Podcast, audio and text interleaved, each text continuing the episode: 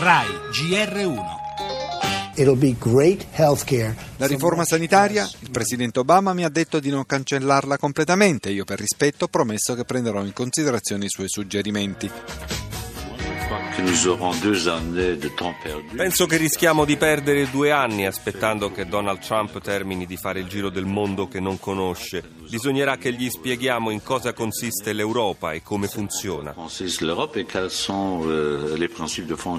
Duro attacco nei confronti del presidente in pectore degli Stati Uniti, Donald Trump. Il clima di fair play di due giorni fa, quando Juncker si era congratulato con il candidato dei repubblicani, sembra già dimenticato. Il neopresidente in un'intervista al Wall Street Journal dice ho ricevuto una bellissima lettera da Putin, presto con lui un contatto. Donald Trump ancora non è entrato nel sistema di pesi e contrappesi che guida la politica americana. Ci sarà tempo per capire qual è la vera posizione.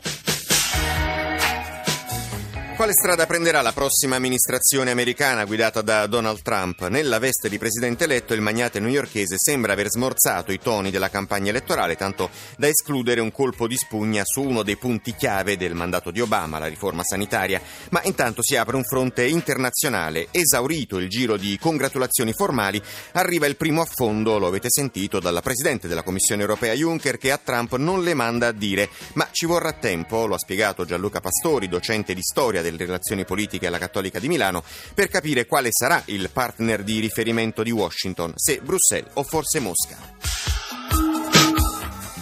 E altre notizie del giornale. Ad un anno dagli attentati del 13 novembre, Parigi ricorda le sue vittime con il concerto di Sting, riapre il Bataclan, la politica con il referendum e il dibattito sul futuro del centrodestra.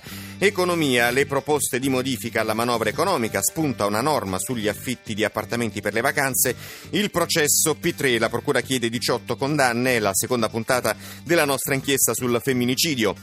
Poi la musica con il nuovo CD dei Litfiba, lo sport, questa sera la nazionale di calcio contro il Liechtenstein.